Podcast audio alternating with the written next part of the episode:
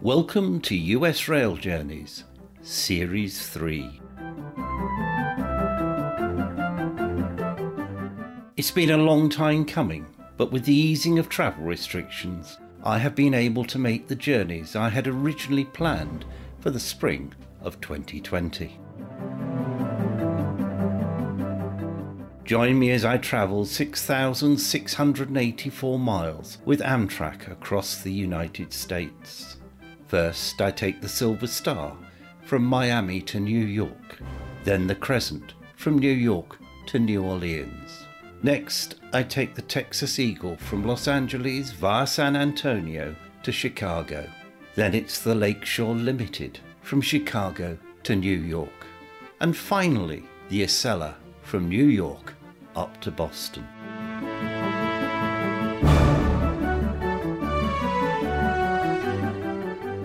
In this episode, the Silver Star returns from Tampa to Lakeland, where we encounter a thunderstorm as we continue our journey north towards DeLand.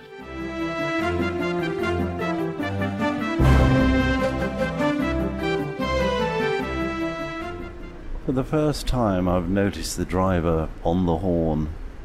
I'm sure he's been on the horn quite regularly since we left Miami. But this is the first time I've actually heard it. Just past an estate of new houses being built. Looks like it's all bits from kits. A bit of woodland between us and a factory, and it looked like there was some people living down there in the woodland. Passing a place equivalent of a Kwik Fit, except that they do a 10 minute oil change as well as tyres. On the road just to the left of us now is the drive Martin Luther King.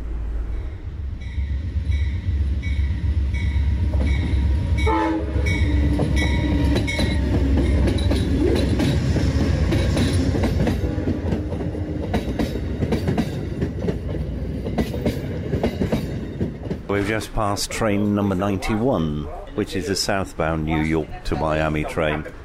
Sounds as though there are some quite large groups of people getting on the train at some of the next few stops, including a 37 person scout troop. So the train team have been working out how best to load everybody so we're not delayed for ages. I was thinking it was getting dark quite early, but it's been pouring with rain. The ground is glistening as we go past in the lights that have come on on some of the buildings. We've rejoined the main line and we're making our way into Lakeland again. It's nearly two hours since we last left Lakeland to go on our trip up to Tampa to come back to exactly the same place. The rain is now trickling down the windows because we've slowed right down as we come into the station. Not the most beautiful of evenings, but where better to be than in a train watching the rain on the outside so now we pick up the passengers in Lakeland who are getting on to travel north with us. And I suppose if you forgot to get off last time, you could get off now.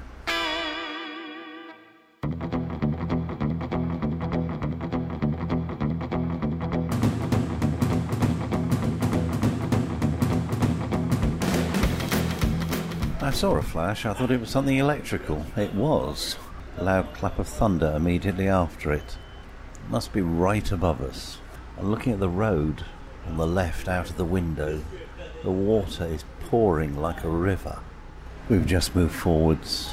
I'm assuming that the Lakeland platform is quite short and that the train has to make two stops in order to pick up everybody. Or it may be that the platform at Lakeland is the normal length, but because they've added extra coaches onto this train, it's now too long.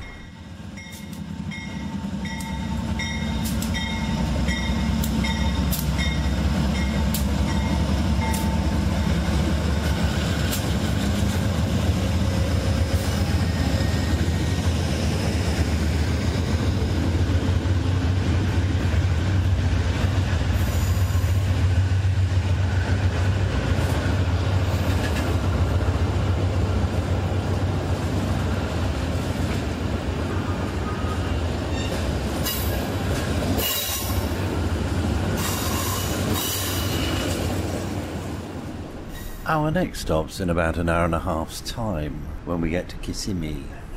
But at the moment it's still pouring with rain and there's standing water on the dual carriageway. In fact, the last lot of standing water is just by a road junction. I hope nobody has to brake hard because they could end up aquaplaning. I would hope that this rain is clearing the air a bit and that the humidity level is dropping, getting up speed again. The rain is really pouring down now. You can hardly see out of the windows, it's so heavy. The sky is brightening. The rain is easing off. It's not pouring down the windows like it was earlier. It's still pretty dingy, but it is getting better.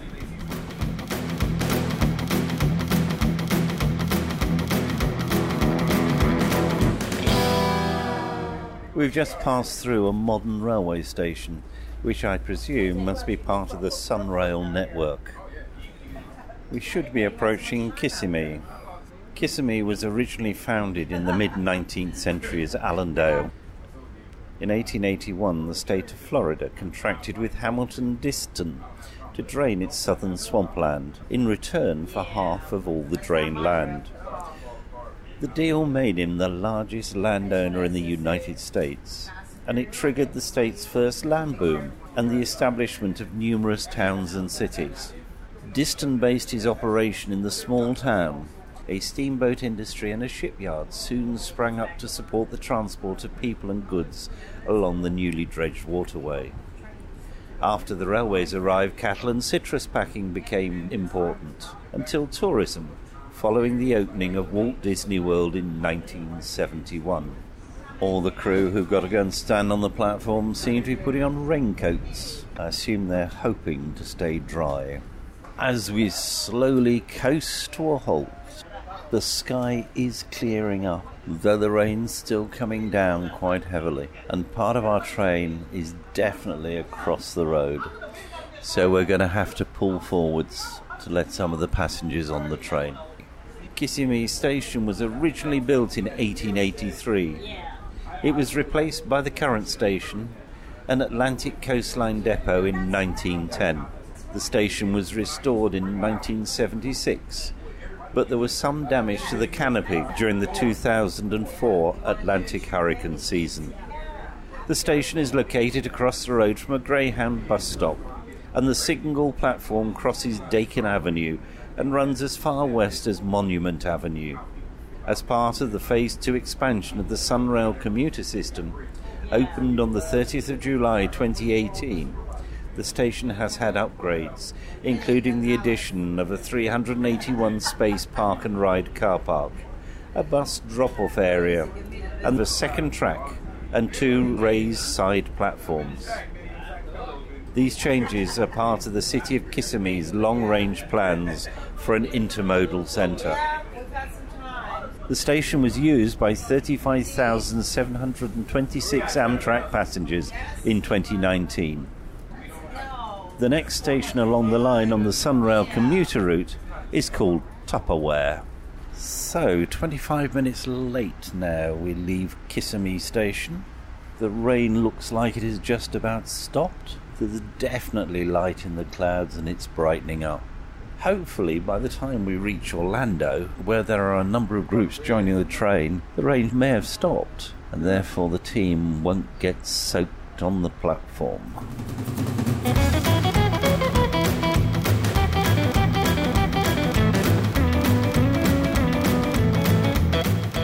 We appear to be passing a CSX freight depot. A couple of diesel locomotives I've seen, and an awful lot of trucks. The sun is out brightly. It must be approaching Orlando. I think there are about 127 passengers joining the train here. I suppose it's the end of their week at Disneyland. Trademark Metals Recycling, my first good scrapyard. If you step down the stretch or the smoke in Orlando, please remain train-side. Listen up for the reboarding announcement. This is Orlando.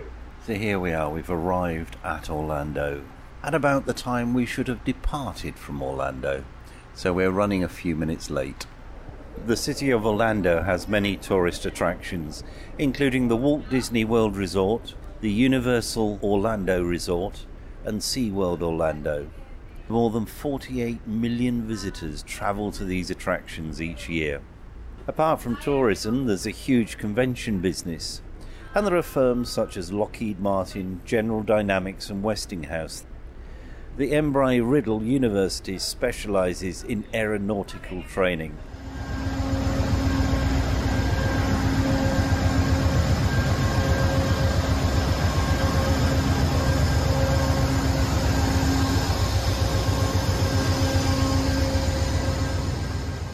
The Orlando Health Amtrak station, also known as Orlando Station, is served by Amtrak and Sunrail commuter services, as well as local and intercity buses.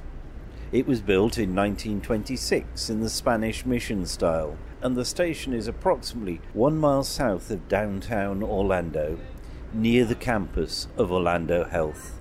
The station is Amtrak's fifth busiest in the southeastern United States and their second busiest station in Florida, after Sanford Station, which is serviced by the Auto Train. In 2014, the City of Orlando started a project to build a second platform for use by the new Sunrail commuter rail service.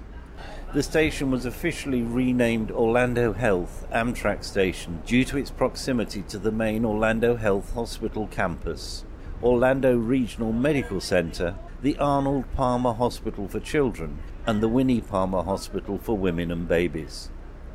The revamped station opened on May the 1st, 2014.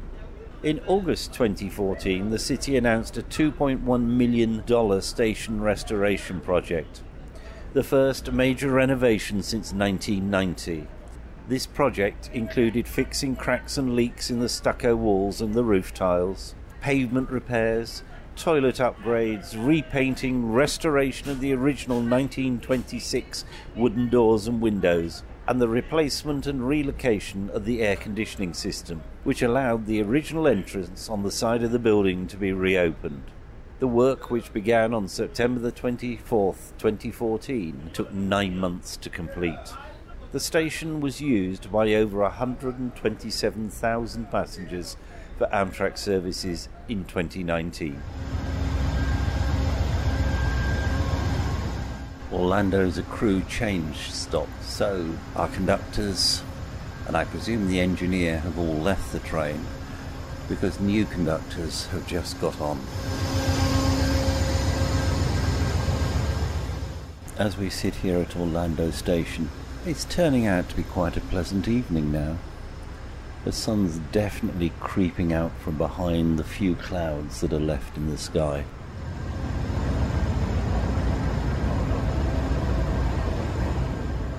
I'm beginning to wonder whether our train's taken root here in Orlando. We've been here a long time, and in fact, we should have been through the next station along the line by now. I know 127 people were joining the train, but surely they don't take this long to get on. Well, we finally get to leave Orlando Station 43 minutes late. It's a nice looking station, though. In fact, this part of town looks quite pleasant. Having left Orlando, we're now proceeding at a sedate pace out of town towards our next stop at Winter Park. I think some of the curves round here must be quite tight because I've been able to hear the wheels squealing.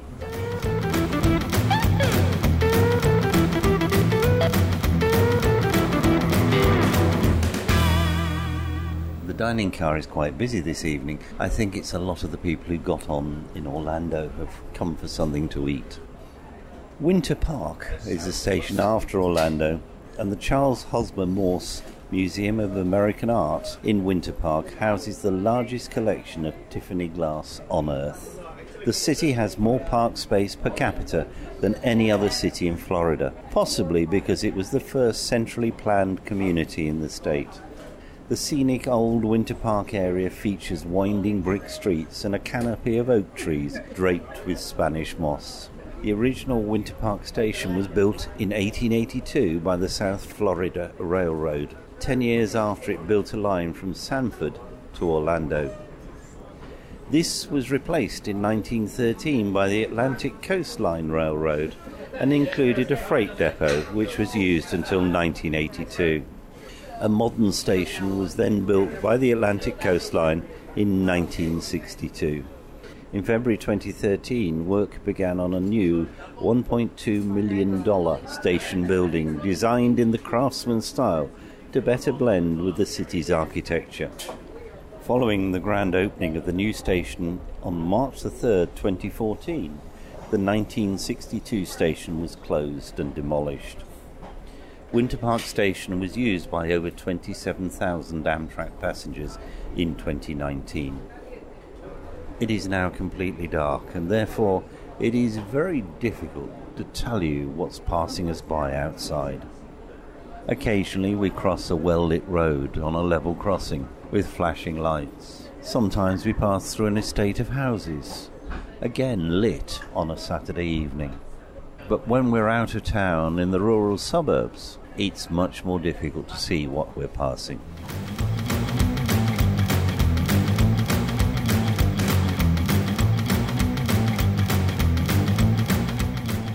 We've certainly got a bit of speed going at the moment. As you can hear, we're rattling along the tracks.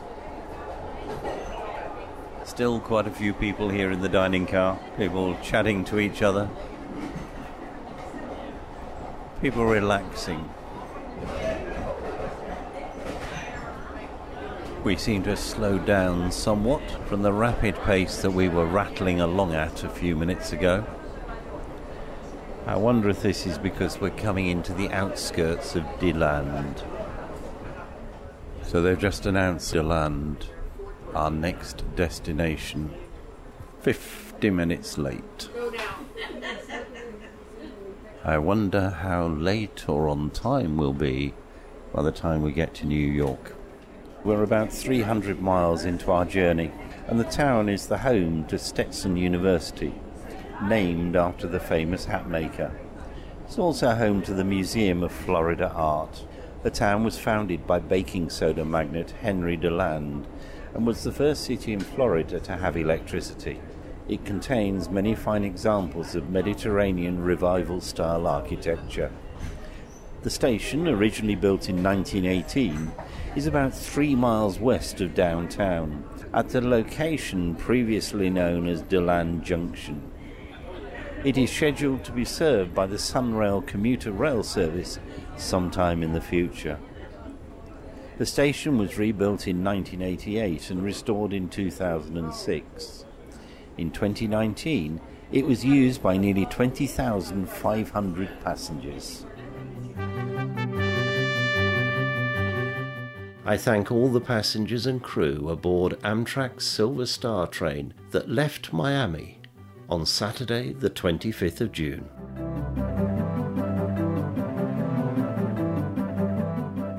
The US Rail Journeys podcasts are produced and published by the Mr. T Podcast Studio.